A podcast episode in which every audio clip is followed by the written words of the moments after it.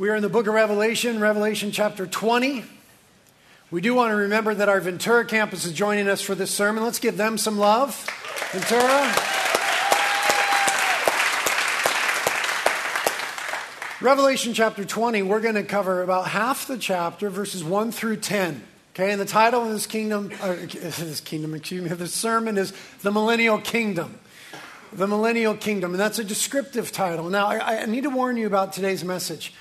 Today's going to be a little more teachy than preachy. It's going to be a little more like, like a Bible study than a sermon because these 10 verses are packed with information and really important information. And I was tempted to make these 10 verses a 10 week series, really getting into it deeply, which we easily could do. And you know, in the old days, I would have done that for sure. 10 weeks on this one verse. Uh, but in the book of Revelation, we're trying to take a broad view and get the big picture. And the big picture of the book of Revelation is that though sometimes the world seems out of control, Jesus Christ, our King, is actually in control. And Jesus is returning to deal with evil, to confront wickedness, to establish his righteous rule and kingdom, and to undo all that has gone wrong. Amen?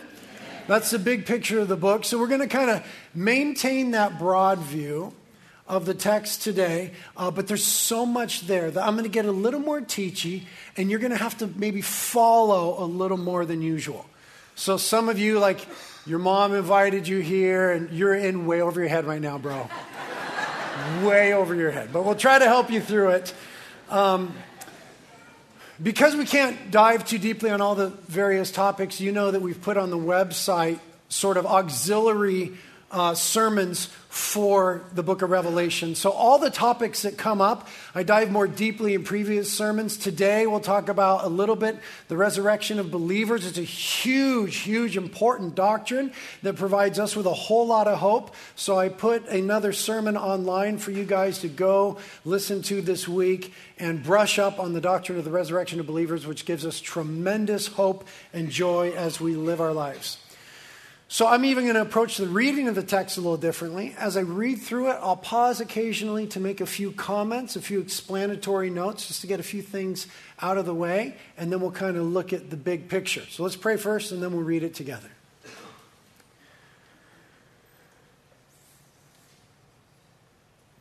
Jesus, thank you for loving us, giving your life on the cross that we might have the forgiveness of sins and new life, an abundant life.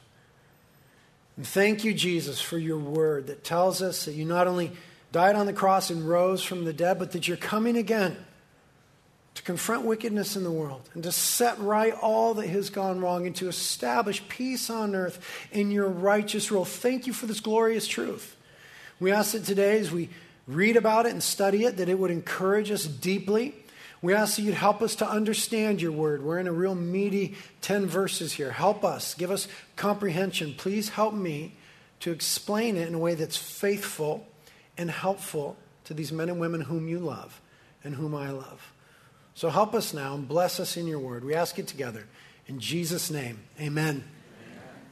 Okay, you'll remember from the previous chapter that we've kind of gotten to the climax of the book. In chapter 19, Jesus returns. And we looked at that last week, the glorious return of Jesus Christ. And that's really the pinnacle, the apex, the climax of the whole book. That's what it's been moving toward is the return of Jesus Christ. We saw that, his physical, literal return.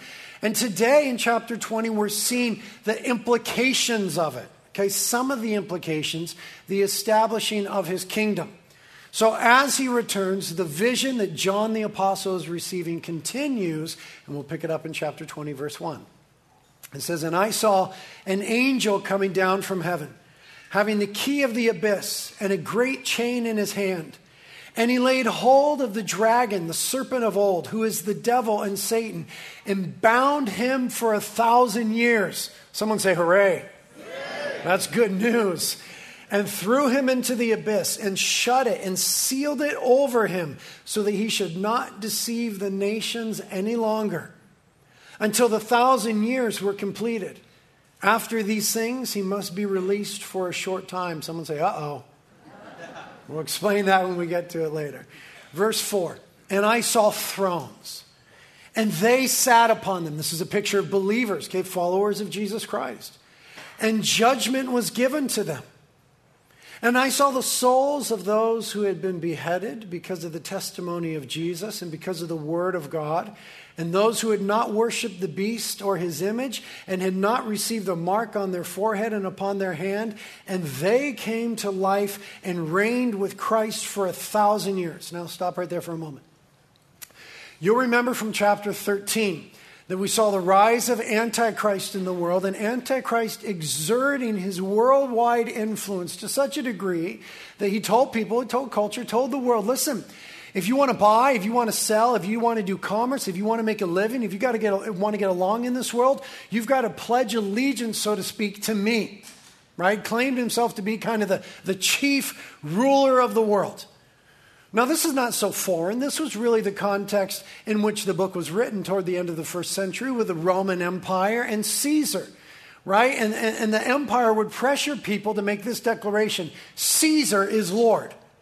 The rub was that the church believed that Jesus was Lord.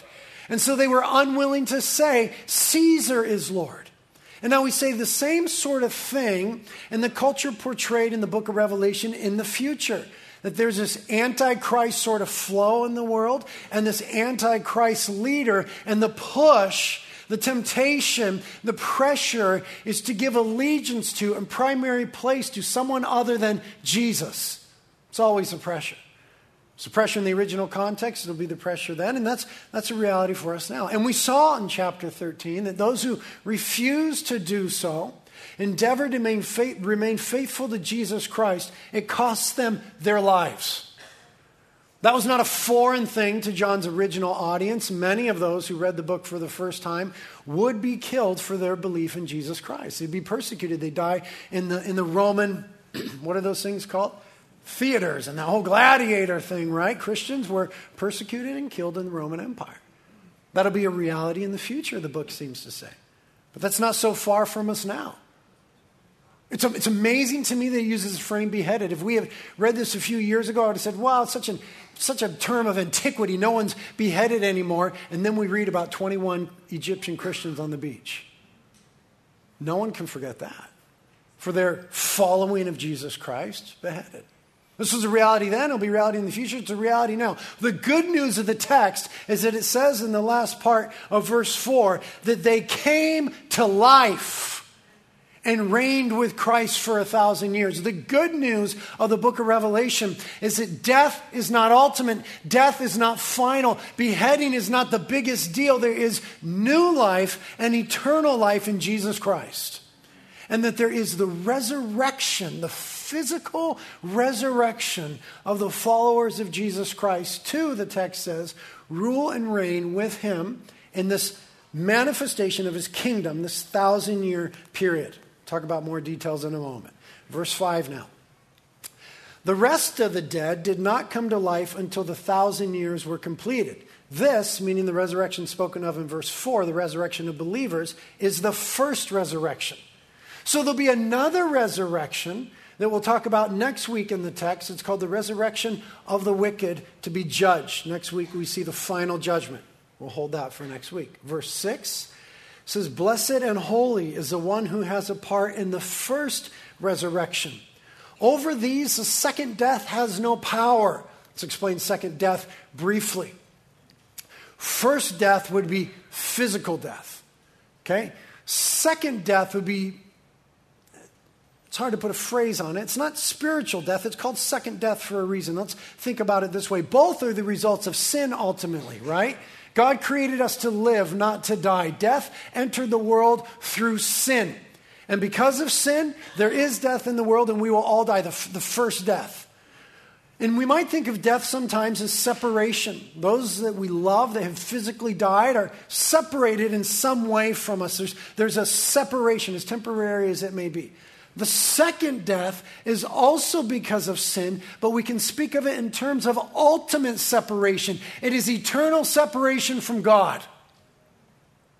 It's the judgment for sin for those who have rejected the forgiveness of Jesus Christ through the cross, and it is the ultimate eternal separation from God. It's not that they're annihilated and cease to exist.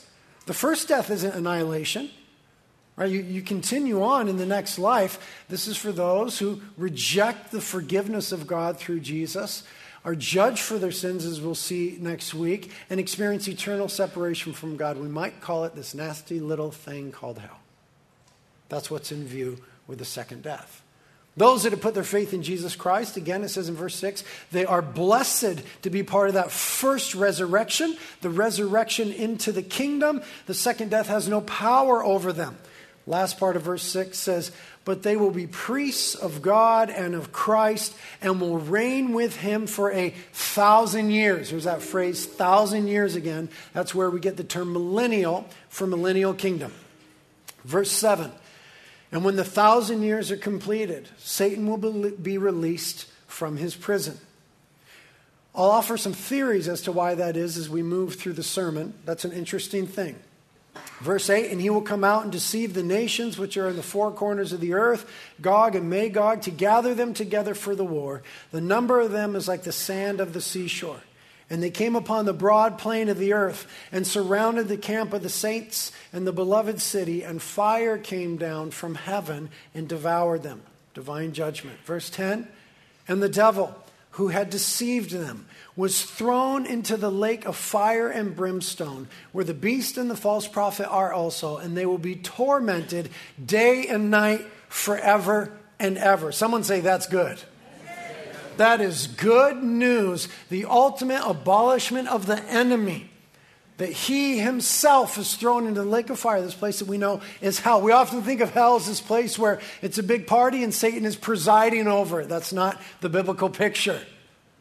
It's not a party, it's a place of ultimate separation from God. And Satan is suffering in it, along with those who have rejected Jesus Christ. And this is good news that that is the end game for the devil. Because I don't know about you, but it causes a lot of trouble in this world. My life, your life, can I get a witness? Man, we have this saying because of this text. The next time the devil reminds you of your sordid past, you remind him of his horrific future. Amen? You just take them right to that verse, chapter 20, verse 10, and say, right there, sucker, that's you. So, a few details to get out of the way, and we need to just point out the major themes that begin to emerge in this text. These are the major themes that are in the text that for the next few minutes, really about 40, we'll kind of talk around these major themes. The millennial kingdom, right? That's that thousand years that's being spoken of there the temporary binding and permanent banishing of Satan. We, we saw that. The resurrection of the believers. We alluded to that a bit. And, most interestingly, the co regency of believers with Jesus, the co reign, the co ruling, the partnering of believers with Christ in his kingdom over which he is king. We'll kind of dance around those major themes. The millennial kingdom, this thousand year period, in essence, what this is in Revelation chapter 20 is God reigning on earth through Christ, the King of the kingdom, as he always intended. God reigning on earth as he always intended. That was God's intent when he created all things was that God would rule and reign over it and that people would obey him and follow him and worship him. But there's been a rebellion. And so Jesus came as a savior. And when Jesus came to deal with sin through the cross of forgiveness of sins, he came preaching the good news of the kingdom. Right? We see that repeatedly in the Gospels. Jesus came and he announced that the kingdom was coming, that it was here with his coming, and that it was also coming. And he went around, the Bible says, preaching the good news of the kingdom. Now, there's a context for that. His listeners, his hearers, were primarily Jewish. And so they had a Jewish, Jewish Bible, Old Testament understanding of kingdom. So that when Jesus came and said, Hey, I'm telling you, that with my coming, the kingdom is arriving and the kingdom is ultimately coming, they understood without question that that meant that God's reign and rule was going to be reasserted in this world. That the rebellion against him would be dealt with. that wickedness and its results would be confronted, and that the rule of God, the righteous, loving, merciful, just rule of God, would be reasserted in this world. That's what everybody understood when Jesus said, The kingdom is coming. And we see this sort of expectation for this righteous rule lots of places in the Old Testament, but we'll look at one of the Psalms. I love the Psalms, Psalm 96. Here's kind of that expectation, that, that feeling of it, okay, of the second coming and the establishment of the kingdom. Let the heavens be glad. Let the earth rejoice. Let the sea roar and all that it contains. Let the field exult and all that is in it. Then all the trees of the forest will sing for joy. See this imagery? It's like this worldwide, all of creation joy before the Lord. Why? For he is coming. That's what we saw in chapter 19, the coming of Christ. He is coming to judge the earth, right? To lead, to rule, to reign in the earth. That's the promise of the kingdom. He will judge the world in righteousness as opposed to the world's way of wickedness, and the peoples with faithfulness, meaning justice, as opposed to the injustice that we see in the world. That is the kingdom expectation. That is what Christ is bringing to the world in his return. And it will be cataclysmic in the sense that it will change what this world is like. When sin is ultimately confronted and dealt with and Christ is present on earth, ruling and reigning, world conditions will be different. Isaiah speaks about it frequently. Here's a couple passages from the book of Isaiah. Now, it will come about in the last days the mountain of the house of the Lord will be established as chief of the mountains, and it will be raised above the hills, and all the nations will stream to it. Talking about Christ ruling from Jerusalem. And many peoples will come and say, Come, let us go to the mountain of the Lord, to the house of the God of Jacob, that he may teach us concerning his ways, and that we may walk in his paths. See, there's going to be a change when God is reigning on earth through his Messiah Christ, is that people are going to want to know about the righteous ways of God. Would you admit that we very much live in a culture that doesn't want to know about the righteousness of God or, or the ways of God, that sees that as some sort of unfair conformity, some sort of ancient, outdated shackling of humanity? There's coming a day where the world is saying, We want to know about the ways of God. And they're streaming to Jesus in that desire. For the law will go forth from Zion, and the word of the Lord from Jerusalem. And he will judge between the nations. Okay, this is a usurping of the UN. Thank you, God. He will judge between the nations. He will render decisions for many peoples. Now comes this famous passage that's written on the wall that's in front of the UN building in New York City. And they will hammer their swords into plowshares and their spears into pruning hooks. Nation will not lift up sword against nation, and never again will they learn war. Peace. Ultimate world peace. What the Bible tells us, bad news, good news, is that the only time that's ever come into the world is when Jesus returns to establish his kingdom, is when Jesus is making the calls, when Jesus is rendering decisions between nations. The good news is it's coming. It is coming with the coming of Christ, this world peace. It's not going to be through the UN, it's not going to be through the U.S. administration, it's going to be through Jesus. That is the ancient promise of God. I'm coming to assert my reign in love, in justice, in fairness, in kindness, and in grace, and in mercy, and it will bring peace to the world. Another passage about the transformation in the world when Christ comes. Look at this, this is interesting. And the wolf will dwell with the lamb. Right, right now, the wolves are eating the little lammies. There's this change in the whole nature of the world. And the leopard will lie down with the young goat and the calf and the young lion and the fatling together, and a little boy will lead them. Isn't that cool? This harmony thing in creation, this whole harmony in the earth. Verse 7. Also, the cow and the bear will graze, their young will lie down together, and the lion will eat straw like the ox. The nursing child will play by the hole of the cobra, and the weaned child will put his hand in the viper's den. That's fun just little kids. Here, sneaky, sneaky. See, it's a this is imagery, but it's a it's a different existence. It's not, it's not, it's not a, a world of death anymore. It's not a world of violence anymore. It's not a world of war anymore. It's not a place of destruction. It's not a place of harm and fear. This is a peace of God coming with Jesus. They will not hurt or destroy in all my holy mountain. Here's why. Here's the change, the worldwide cataclysmic change. For the earth will be full of the knowledge of the Lord as the waters cover the sea. That's what the coming of Jesus brings us. Is the earth is full. That's robust language. The world will be overflowing with the knowledge of the Lord. And that will change everything because Christ will be physically ruling and reigning, evident on earth. And everything changes when the king comes to set up his kingdom. Now, the Old Testament repeatedly predicted this future kingdom and its worldwide everlasting nature. Daniel chapter 2. The God of heaven will set up a kingdom which will never be destroyed, and that kingdom will not be left for another people. It will crush and put an end to all these kingdoms, but it itself will endure. You know, as Americans, we feel like our kingdom will always endure. There has never been a kingdom in the world that endured no matter what its merits, no matter what its liabilities, no matter what the possibilities. There's never been a kingdom that endured.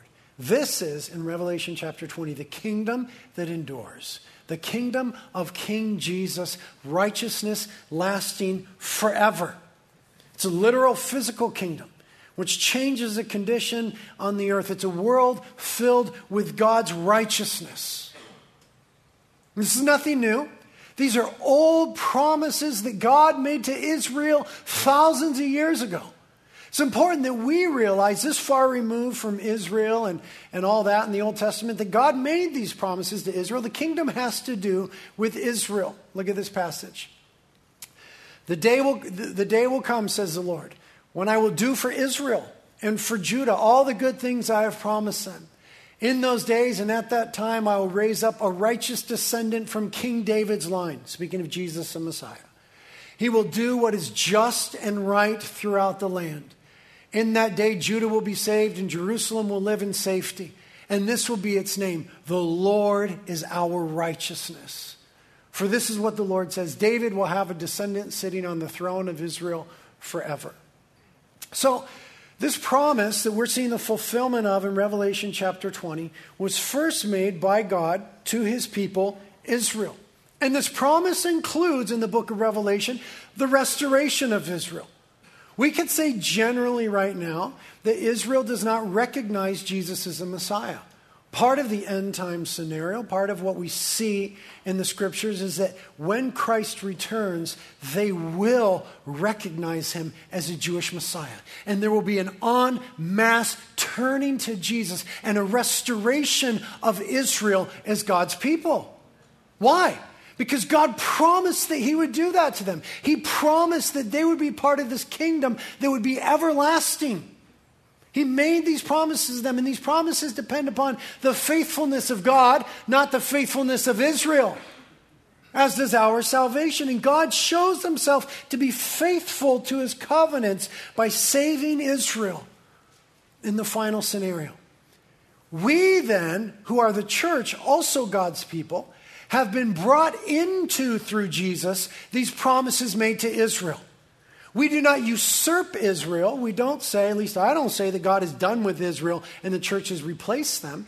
Israel is God's people that he's still working with, and we also have become the church God's people. And his plan is to bring us all into the kingdom under his righteous rule. The kingdom is effective for the whole world. This is, why we're told to preach the gospel of the kingdom to all the nations. Look at this. As my vision continued that night, I saw someone like a son of man. Who's that phrase referring to? Jesus. Good job, church. Coming with the clouds of heaven. What event is that? Second coming. Good job, George. He approached the ancient one and was led into his presence. He was given authority, honor, and sovereignty over all the nations of the world. You see that? The previous passage was very Israel centric. But we see that these promises are extended to the whole world through Jesus. That's why Jesus told us to preach the gospel to the whole world. So that People of every race and nation and language would obey him. His rule is eternal, it will never end. His kingdom will never be destroyed. The good news is that Jesus is the one that brings this kingdom, as we've been seeing in the second coming, but initially in the first coming. Remember what Gabriel said to Mary in Luke 1 You will conceive and give birth to a son, and you will name him Jesus. He will be very great and will be called the Son of the Most High. The Lord God will give him the throne of his ancestor David, and he will reign over Israel forever. His kingdom will never end. This is the central point of the book of Revelation is that Jesus is the true king who is coming to rule and reign in the true kingdom, which consists of love and mercy, righteousness, truth, and justice. And the kingdom is centered on King Jesus. Isaiah 9, a prophecy about Jesus some 700 years before his coming. For a child will be born to us. You guys probably read this at Christmas.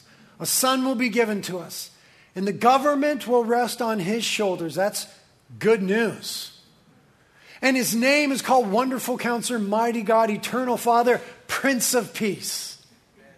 There will be no end to the increase of his government or peace. You know, pause right there. All peace that we see in the world right now is temporary in nature.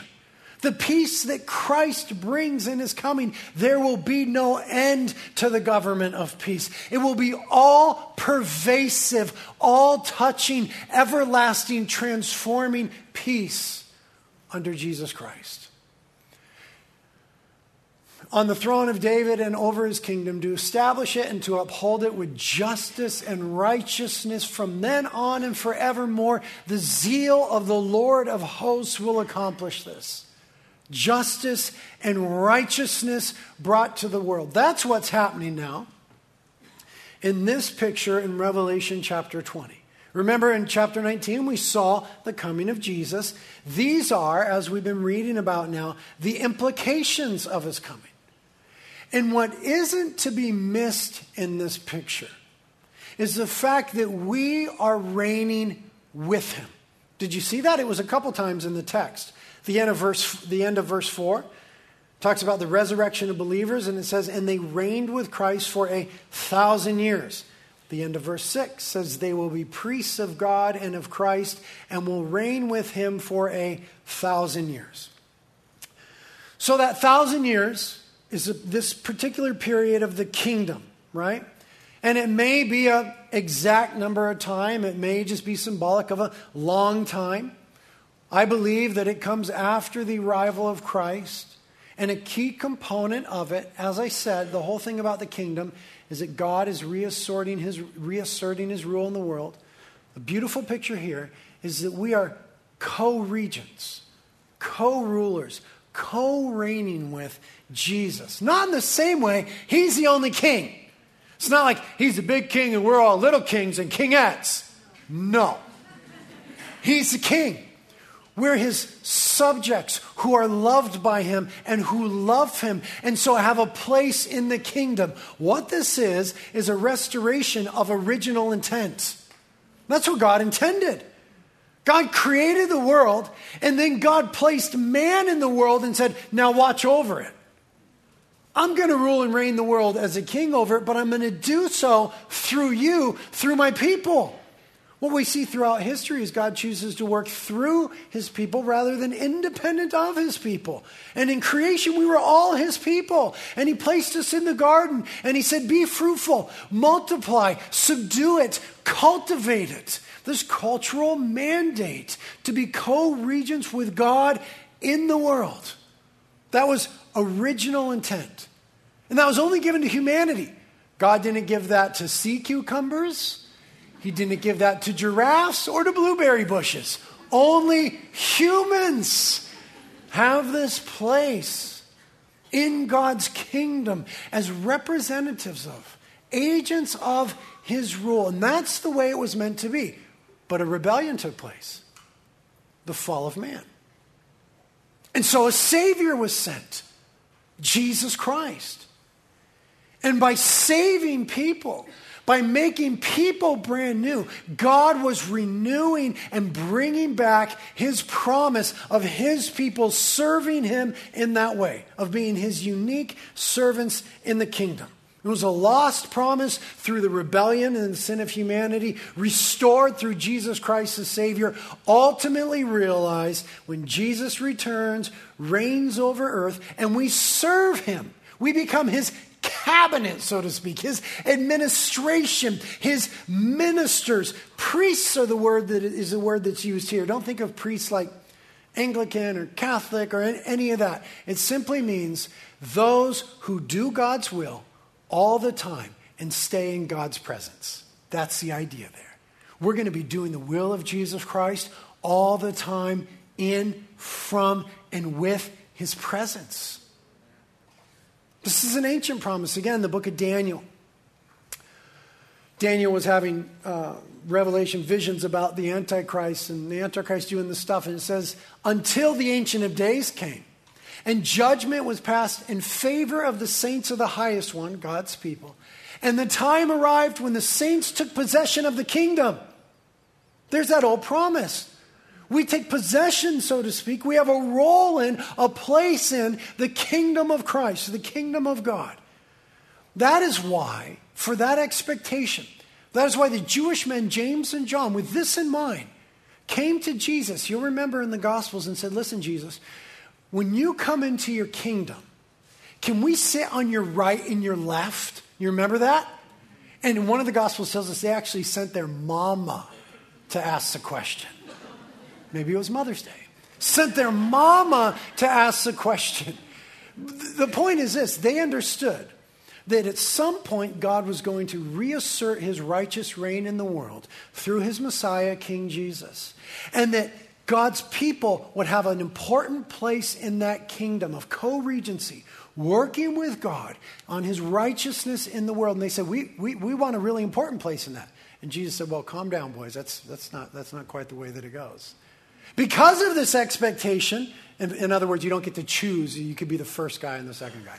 Because of this expectation, is why in Acts chapter 1, after Christ's resurrection, the disciples say to them, Is this the time you're going to restore the kingdom unto Israel? Is this it? Is this when you're going to rule and reign and we're going to do it with you? Remember that? And Jesus said, This is not the time yet. The time is here in Revelation chapter 20. Look at this promise, or I don't know, promise? Yeah, it's good. That Jesus said to, Math, uh, to Peter, excuse me, in Matthew. Peter said this to Jesus. I'm going to be colloquial here and kind of make it up. Behold, or uh, look, Jesus, we've left everything and followed you. What's in it for us? Right? That's what he's saying there. It's fancy Bible language. Behold, he sounds all profound and pietistic. He's not. He's saying, Look, Jesus, we've left everything. I left the boat behind, the nets behind, my family behind, all my stuff. I'm following you. What's in it for me? We're like, Peter, you're such a punk. so Peter to do that. But I, I don't know. I honestly often find myself asking the same question, saying the same sort of thing. Jesus' response is kingdom oriented. Jesus said to them, Truly I say to you, that you who have followed me in the regeneration when the Son of Man sits on his glorious throne, this part of the book of Revelation, you also will sit upon 12 thrones. There's that promise of co regency, judging the 12 tribes of Israel. That was for the disciples, their particular area of leadership. Verse 29. And everyone who has left houses or brothers or sisters or father or mother or children or farms for my name's sake will receive many times as much and will inherit eternal life. In other words, there's, there's nothing in this lifetime that is worth clinging to in light of the kingdom all the kingdom that you're building in this lifetime, all that stuff that becomes our personal kingdoms, pales in comparison to co regency with Christ and his eternal righteous kingdom. So don't put all your hope in your stuff now. Don't put all your stock in your reputation now. Don't build all your dreams on the things of this earth that won't last. There is a kingdom that lasts. And you, believer, have a place in it of importance. And anything that you sacrifice in serving that king now, for the propagation of that kingdom now, will pale in comparison to what you will gain. Isn't this good news? And so, when the original audience got the book of Revelation, they were a suffering audience. They were living under the Roman Empire, they were being persecuted, some of them will be put to death. And the reason that the book of Revelation was given to them and is given to us, who also experience some sort of pain and suffering, is to tell us to hold on. The kingdom is coming again, and you have a place in it. Revelation, the early chapters. Jesus said, He who overcomes and he who keeps my deeds until the end, I will give him authority over the nations. Right? Stick with Jesus. It's worth it. He's coming to establish a kingdom. Verse 21 of chapter 3 He who overcomes, I will grant to him to sit down with me on my throne, as I also overcame and sat down with my Father on heaven. Overcome is book of Revelation language for stick with Jesus. Because the temptation of them in an overwhelming anti Jesus culture was to not stick with Jesus. Right? Sometimes it was, it was too hard, or it cost too much, or it's just too against the flow, or it's too counterintuitive, or it's too whatever. And Jesus says, wait a minute. This world that's causing you so much trouble right now, and that you are simultaneously so in love with, is not ultimate. Stick with me. That's the language of overcome. Stick with me. You have a place in my kingdom as priests, doing God's will all the time in God's presence. That's what we're looking forward to in the kingdom. And I would suggest to all of us that that, brothers and sisters, is ultimate pleasure. Doing God's will all the time in His presence. That is the place of true joy. That's true pleasure. But the enemy and the world are always feeding us a different story, aren't they? Satan, the enemy here, right, who's temporarily bound and then released at the end and then thrown in the lake of fire. It says a couple times there that he's the one who deceives the nations. How does he do that? Well, he's done that in lots of times. He did the ways he deceived Eve in the garden. He's always working deception, but one of the ways that he does it is by convincing us that there's better ways to pleasure, better ways to joy and to satisfaction than obeying, following Jesus, and living life in his presence. I mean, isn't that the deception? Right? The enemy is always saying, oh, don't do that follow Jesus thing if you'll just take this. If you'll just assert yourself here. If you'll just exalt yourself there. If you'll just get more of these or you'll get more of those or you'll do more than that things that are contrary to God's will for your life. That's the way to pleasure. Satan is always deceiving us into the short term payoff. Following Jesus is a long view sort of thing. Satan is always tempting us to the short term payoff, and he's always showing us the pretty side of sin. The Bible's honest, sin can be pleasurable for a season, but the end of it is always disappointment. The end of it is always brokenness. The end of it is always bondage. Jesus came to give us true joy, not disappointment, to set us free from bondage. Jesus came that we might have life and life abundantly. The deception of Satan is all these shortcuts which are sin, right? But true pleasure in the kingdom will be serving God, doing Christ's will all the time in his presence. That is also true pleasure now. Because may I say, what we all know is that the kingdom is not only coming, the kingdom has already come. Right? The kingdom came when Christ came the first time. It is already here. Christ made that explicit. It is also coming. It says already not yet uh, nature of the kingdom already here, working in our lives, not yet here, coming in fullness in the world when Christ rules and reigns in righteousness. But we are already members of the kingdom. So we begin to live out right now the qualities of the kingdom.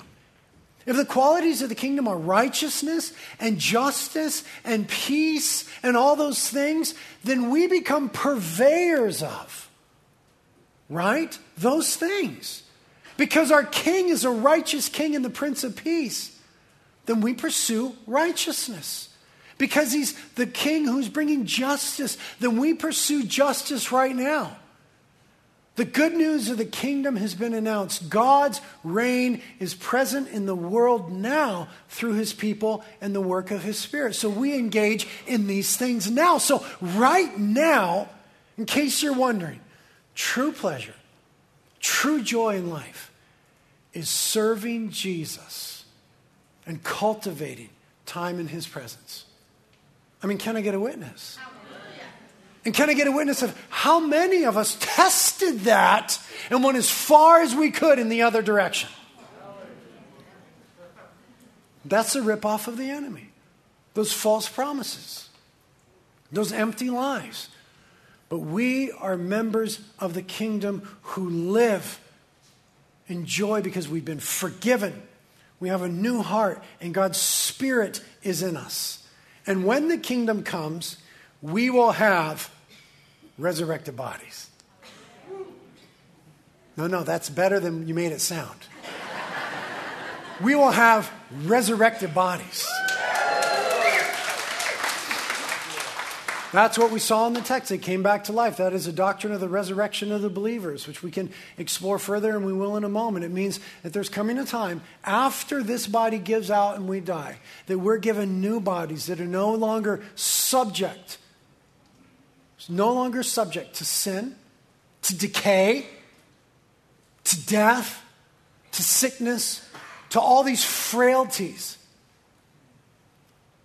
No longer subject to those things. This is an ancient promise, again, like all of these promises. Isaiah but those who die in the Lord will live. Their bodies will rise again. Those who sleep in the earth will rise up and sing for joy. For your life giving light, speaking of God, will fall like dew on your people in the place of the dead. Look at that promise. Jesus reverberated it in the Gospels. He said, Don't be surprised. Indeed, I'm really telling you, the time is coming when all the dead in their graves will hear the voice of God's Son and they will rise again. This is the New Testament expectation.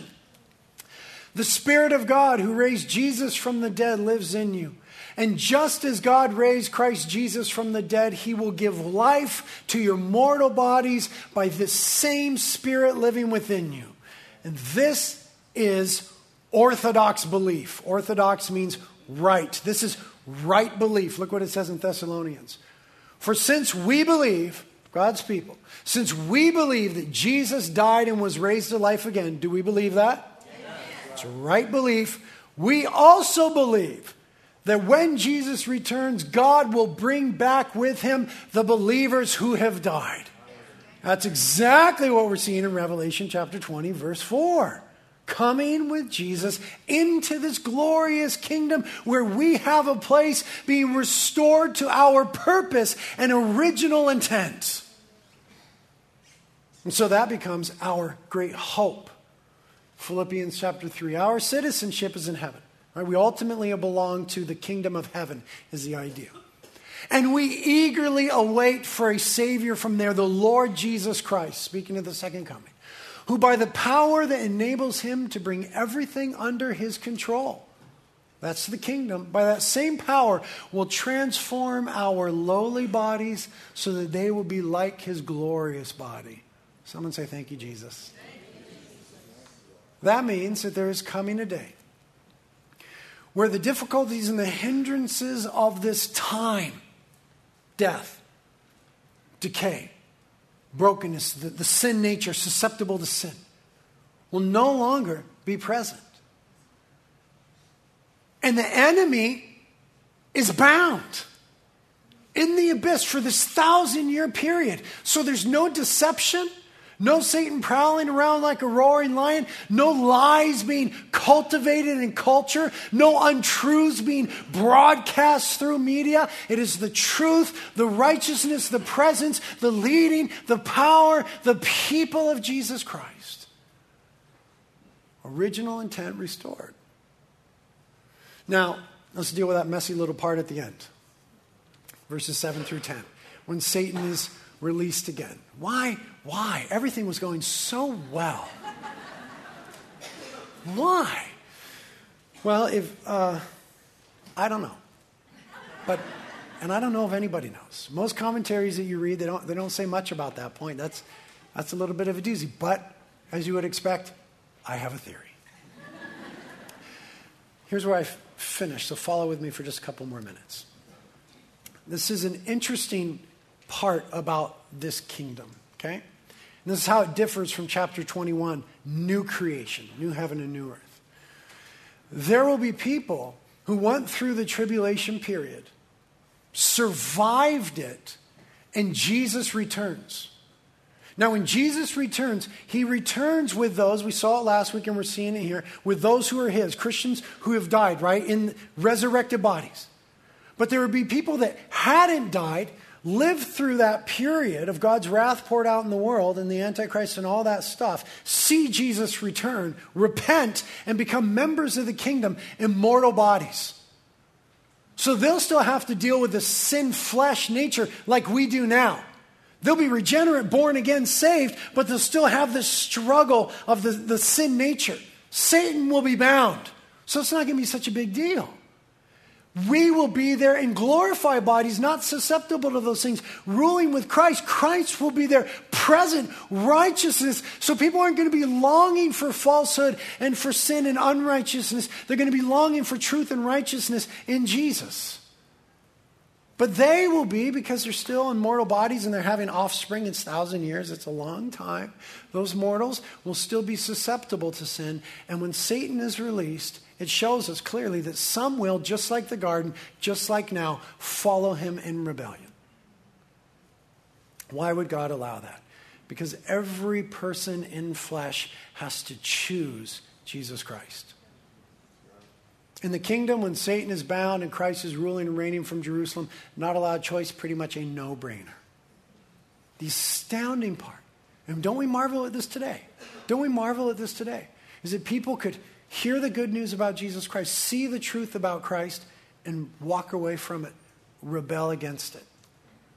That, that'll be the case then. I'll tell you why I think this happens. Here's what I think it proves I think it proves that only God is righteous and humanity is ultimately sinful and so in need of a Savior. I think this proves that our follies are not merely functions of our environment. Socialists, so, or socialists, not socialists, uh, sociologists would say today, you know, if we could just get them in a better environment, if, if we just got people in a better environment, if we just gave them a better place, then they wouldn't do those things. Those things would, in our language, be sin. But wasn't the garden the perfect environment? And isn't that where we first sinned?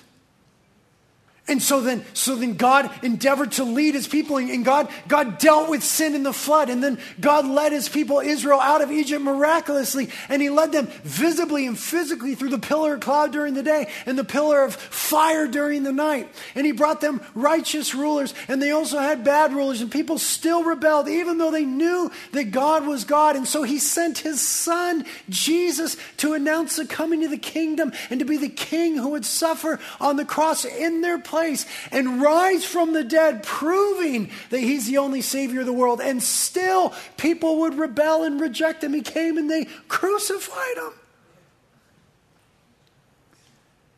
So he sent his Holy Spirit into the world to convict the world of righteousness, sin, and judgment. He put his Spirit in his people and created the church that we might be his instruments of righteousness, his representatives in the world. And still, Given the, toy, the choice, people rebel, people reject him. And so, what we've seen in the book of Revelation then is that Jesus pours out visible wrath on the world in a measured, patient, progressive way, always leaving room for men and women and children to repent of their sins and be forgiven and enter into the kingdom. And still, people reject them. So, Christ returns physically, visibly, establishes righteous rule. There's peace on earth. And given the choice, still, people reject him. The next part of the text will be the great white throne judgment, final judgment. Final judgment can only come after full and final proof of the sinfulness of humanity and the righteousness of God. And then, once that is all done away with forever, comes new creation. Chapter 21. You see, in all these things, God is proven to be righteous and just, holy, loving, merciful, but right in his judgments. And humanity is shown to be otherwise. And the great promise of this all, last verse, is one of my favorite verses in the Bible, said beautifully in the prophet Isaiah. God will remove the cloud of gloom. You guys know what gloom is like. We live in this area. The shadow of death that hangs over the earth. He will swallow up death forever. The sovereign Lord will wipe away all tears. In that day, the people will proclaim look how beautiful this is. This is our God, for whom we have waited, that he might save us. This is the Lord, for whom we have waited. Let us rejoice and be glad in his salvation. That's our proclamation. This good news, this kingdom, this is our God. For whom we have waited, he's come. For whom we have waited, he's coming again. Let us rejoice and be glad in this salvation and be faithful to Jesus by the power of the Holy Spirit for the glory of his name. Amen? Amen. Thank you, Lord, for this beautiful truth and the way that it helps us to think about our world and our lives. And thank you, Jesus, that we have a righteous King And we just ask that you would help us to live faithful lives in light of that. Lord, I'm aware that there may be people here who have never put their faith in you and trusted you for the forgiveness of sins. And hearing this today, they know that, God, you love them. You sent your son for them. That Jesus, you're the king who gave your life in their place that they might have the forgiveness of sins and new life. I pray that they would put their trust in that today. They'd say in their hearts, Jesus, I, I need that. I need to be forgiven. I know I'm one of those ones who have rebelled against you. I want to enter your kingdom. Forgive me. Thank you, God, for those. We pray that you flood their hearts with grace and mercy in a true sense of forgiveness and your presence. And that they would, and that we would all together endeavor to follow you, to obey you, to live out these glorious kingdom truths right now in this world as we're waiting for you to come. And Lord, we would pray as a church, help us to be faithful with the gospel of the kingdom. That you'd loose all of our lips. That tomorrow in the workplace, tomorrow in the schools, tomorrow night around the dinner table, in our relationships, surfing, playing, having fun, we would also be announcing the good news that the kingdom has come in Jesus and that Jesus is coming again with the kingdom. We ask these things in Jesus' name. Amen.